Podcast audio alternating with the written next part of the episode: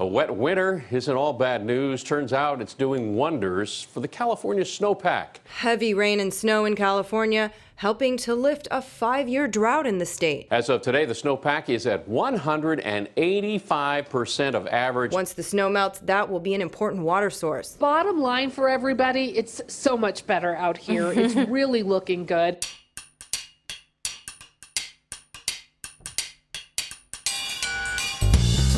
Welcome to Got Science, the podcast from the Union of Concerned Scientists. I'm your host, Colleen MacDonald, and today we're talking about melting. Snow melt, that is. Our guest is climate scientist Dr. Juliet Christian Smith, and she's going to talk about a water system that is out of whack. And we'll all get motivated to go to the People's Climate March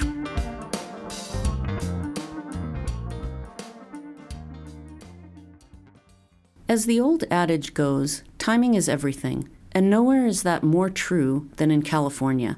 The state relies on heavy snowfall in the mountains in winter and a slow, sustained snowmelt in the spring and summer to give the state the water it needs when it needs it most. After five years of drought, Californians are breathing a sigh of relief with abundant snow now blanketing the Sierra Nevada. But that snow may not stay put for long.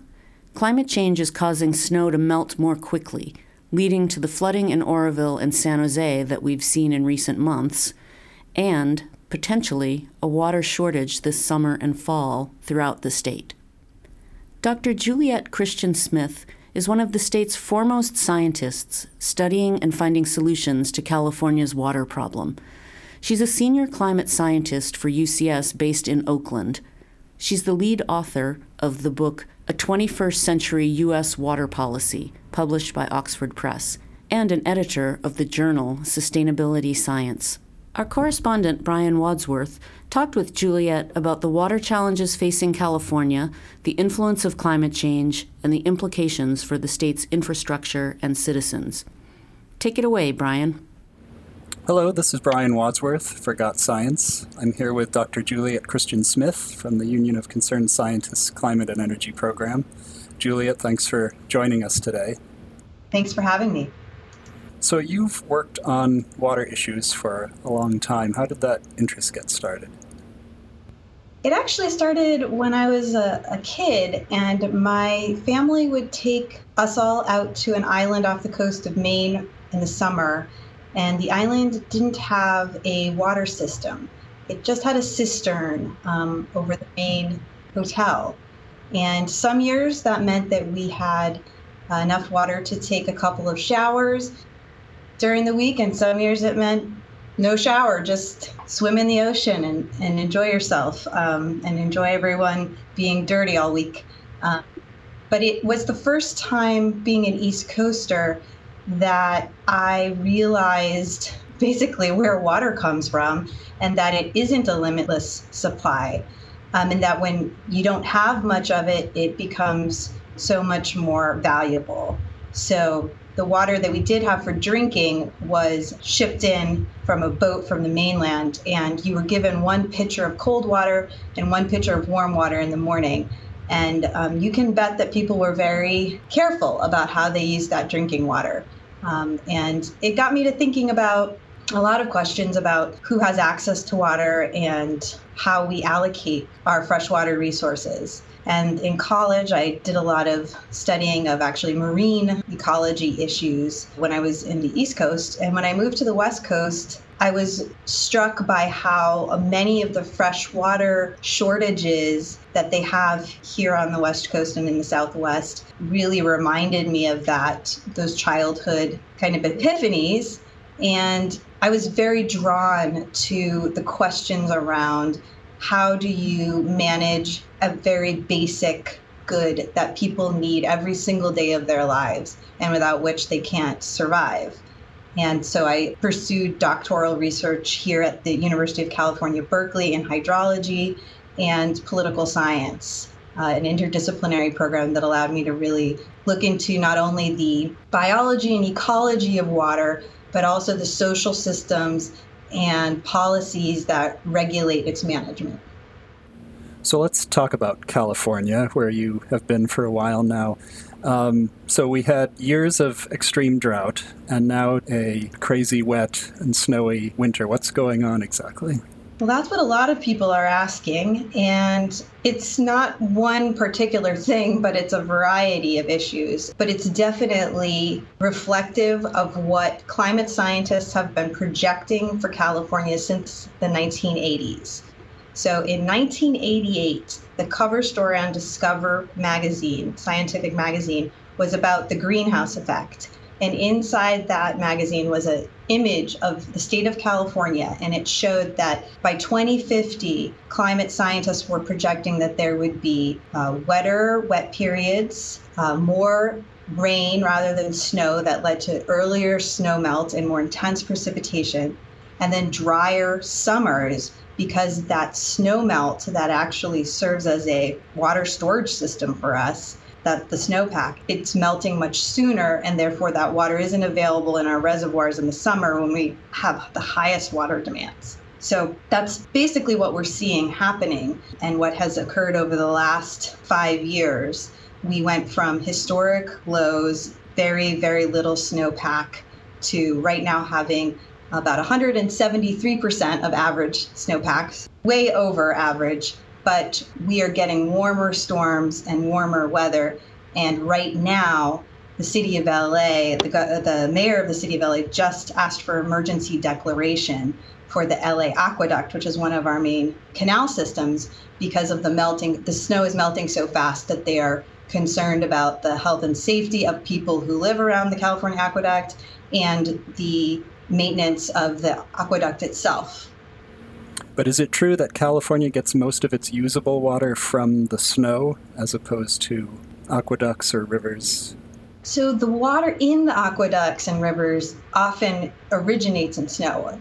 The rule of thumb is a third of the water in our surface water systems is snow melt driven. The other waters are from precipitation and base flow from groundwater, but snowpack is by far our largest reservoir system above ground. That gets into another piece of the puzzle, which is that we actually have another storage system underground that hasn't been regulated and hasn't been monitored well. But we know that during this last drought, about half of the water used in California came from groundwater, and that we're seeing massive declines in our groundwater levels throughout the Central Valley, which is our agricultural heartland in California. So, does all this record snow mean the drought is over? Well, it means the drought is over if you're only looking at the top half of the system, which wouldn't really make sense because it's a connected system surface water and groundwater. So, some people have said the snow drought is over. We do have snow. There's still a question whether that snow will be available in the summer when we actually need water. But if you look below the ground, we certainly are not out of the drought. And the US Geological Survey estimates that it would take 50 years of precipitation to refill the groundwater aquifers that are so low that we're seeing the land actually collapse and sink in areas due to the loss of pressure underground. Is it true that the drought has made the ground more impervious to water, trying to filter down to the aquifers?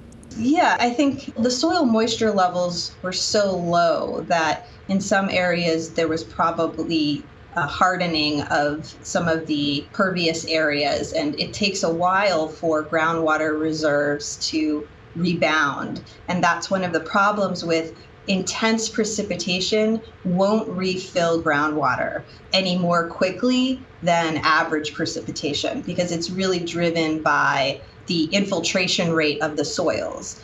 And that is a fairly constant number. You can improve infiltration rates through particular land management practices, and our food and agriculture program has been working on that in terms of looking at composts, cover crops, soil amendments, and soil conservation practices that can really improve the infiltration of stormwater into our groundwater reserves and improve soil moisture, which really means that you actually get a double win because you've put more groundwater into the ground and hopefully brought up your groundwater levels, but you've also increased the soil moisture in your root zone and may not need to apply as much irrigation water on that land. So, at what point does the low level of water in the aquifers become a crisis for California? I think that California has decided that groundwater is a crisis um, because two years ago we had the first statewide requirements to sustainably manage groundwater. And the Union of Concerned Scientists was very involved in getting that legislation written and passed. And for the first time, we're now looking at putting together plans that will achieve sustainable groundwater management over the next 20 years.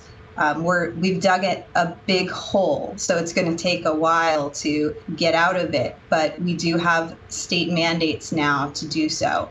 You know, in some ways, we're catching up with the rest of the states. Uh, Texas and Kansas and Arizona and Colorado have all developed groundwater management systems, given the importance of groundwater as really the buffer to climate change. So there is uh, something California can learn from these other states? I think so. California has definitely been learning from looking at all of the other states' groundwater management frameworks, and ours is sort of amalgamation of a lot of different ideas from different places, not just in the states, but also internationally from Australia. What are certain specific things some of these other states or countries are doing well? It all starts with actually measuring the resource. And so, monitoring and measuring groundwater is a cornerstone to any successful law. On top of that, there is a sense that if you just manage to make inputs and outputs equal and stabilize groundwater levels, that you will have achieved sustainable groundwater management. And we've learned from Kansas's experience and Australia's experience that in many cases, that concept doesn't really work and it can continue to degrade systems over time. And so, in some cases, you actually need to restore water to these groundwater systems, and inputs really need to be more than outputs. We'll be back in a moment with the second half of our interview. You're listening to Got Science, a podcast by the Union of Concerned Scientists and we are concerned about climate change and the Trump administration's disregard of global warming and even basic science. So, what can you do when it seems like leaders in Washington aren't listening? We can march.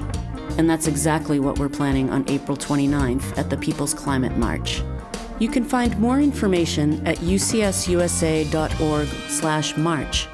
But stay with us. We'll have lots more info after the second half of our interview.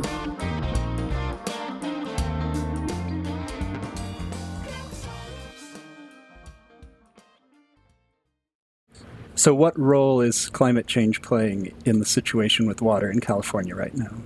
We're lucky in that we have a lot of climate science already in California that's showing us that this is very much in line with the projections.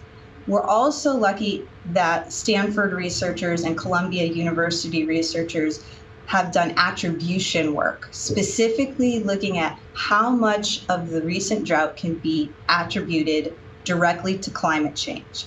And what this work is showing is that California has the most variable precipitation in the United States. That's not new. But the heat that's been associated with the recent droughts and actually within the last 20 years has exacerbated all of our dry conditions. And the Columbia University researchers found that it's actually made it about 20% worse. Noah Diffenbaugh from Stanford University has also found that the likelihood that we not only have dry years, but dry and hot years has doubled over the last two decades. So, what we're seeing is the normal variations in precipitation are being supercharged, and we're getting much hotter dry conditions, that means we have more evaporation from our reservoirs, from our land surfaces. That means our water demands increase. and our gap between water supply and water demand is growing. And I like to think about drought not just as the amount of water that we get, which is a pretty narrow way of defining it, but whether our water supplies are meeting our water demands. And if you look at it that way, then we have been in a drought situation in much of the West for many, many, many years. And how does that affect how we plan? Surprisingly, it doesn't affect how we plan very much.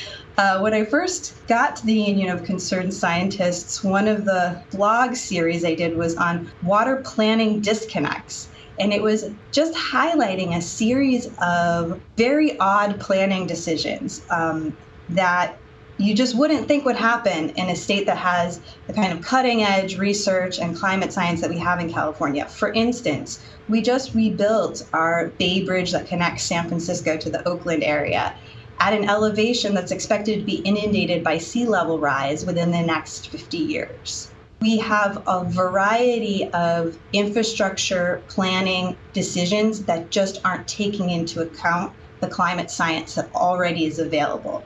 And that's why last year we sponsored a bill called the Climate Safe Infrastructure Working Group. And right now we're putting together for the first time climate scientists and state engineers to talk about how their designs and uh, projects from highways to bridges to reservoirs and dams need to change in order to accommodate more extreme conditions and the information that climate scientists have about how the future will be different from the past. And we definitely saw at the situation at the Oroville Dam recently how important infrastructure is. I think that Oroville Dam and the 21 mile dam in Nevada, uh, which actually did collapse, the Oroville Dam did not collapse, it did require evacuation of 200,000 people. I think they both were wake up calls to the whole country. We have over 2,000 high hazard dams in the United States that are in need of repair. Um, the American Society of Civil Engineers has ranked our dams and levees, our major water supply infrastructure, a D. We have a lot of people and places at risk to more extreme weather, and our infrastructure was built for the past. We are in the process of understanding that we really need to change the way that we plan, manage, and fund infrastructure moving forward. Yeah, I think you've made the point that any infrastructure money that the states get needs to take climate into account. Yes, and we've been really happy that in California, the State Water Board just about two weeks ago adopted a climate change resolution that says it will use climate science and data in all of its planning and management decisions in order to better prepare for extreme events.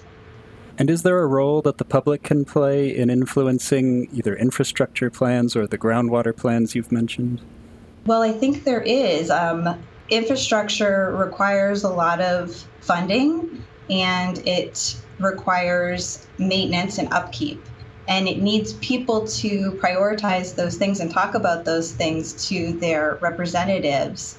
Otherwise, it kind of falls off the table. It isn't necessarily a bright and shiny new object. It's something that is providing basic services, but can really easily be ignored in favor of more timely and exciting things. When we talk about groundwater in California, there's a huge opportunity for public participation because the way the law was written it actually requires, for the first time, for groundwater management agencies to encourage the active involvement of diverse stakeholders. They have to go and speak with land management agencies, which seems obvious, but they've never really done that before. And they have to keep a list of interested persons that they will update on all of their meetings and decisions. So anyone can apply to their um, send an email or call their groundwater sustainability agency and tell them they want to be on that list, and they will be notified of all of the public engagement opportunities.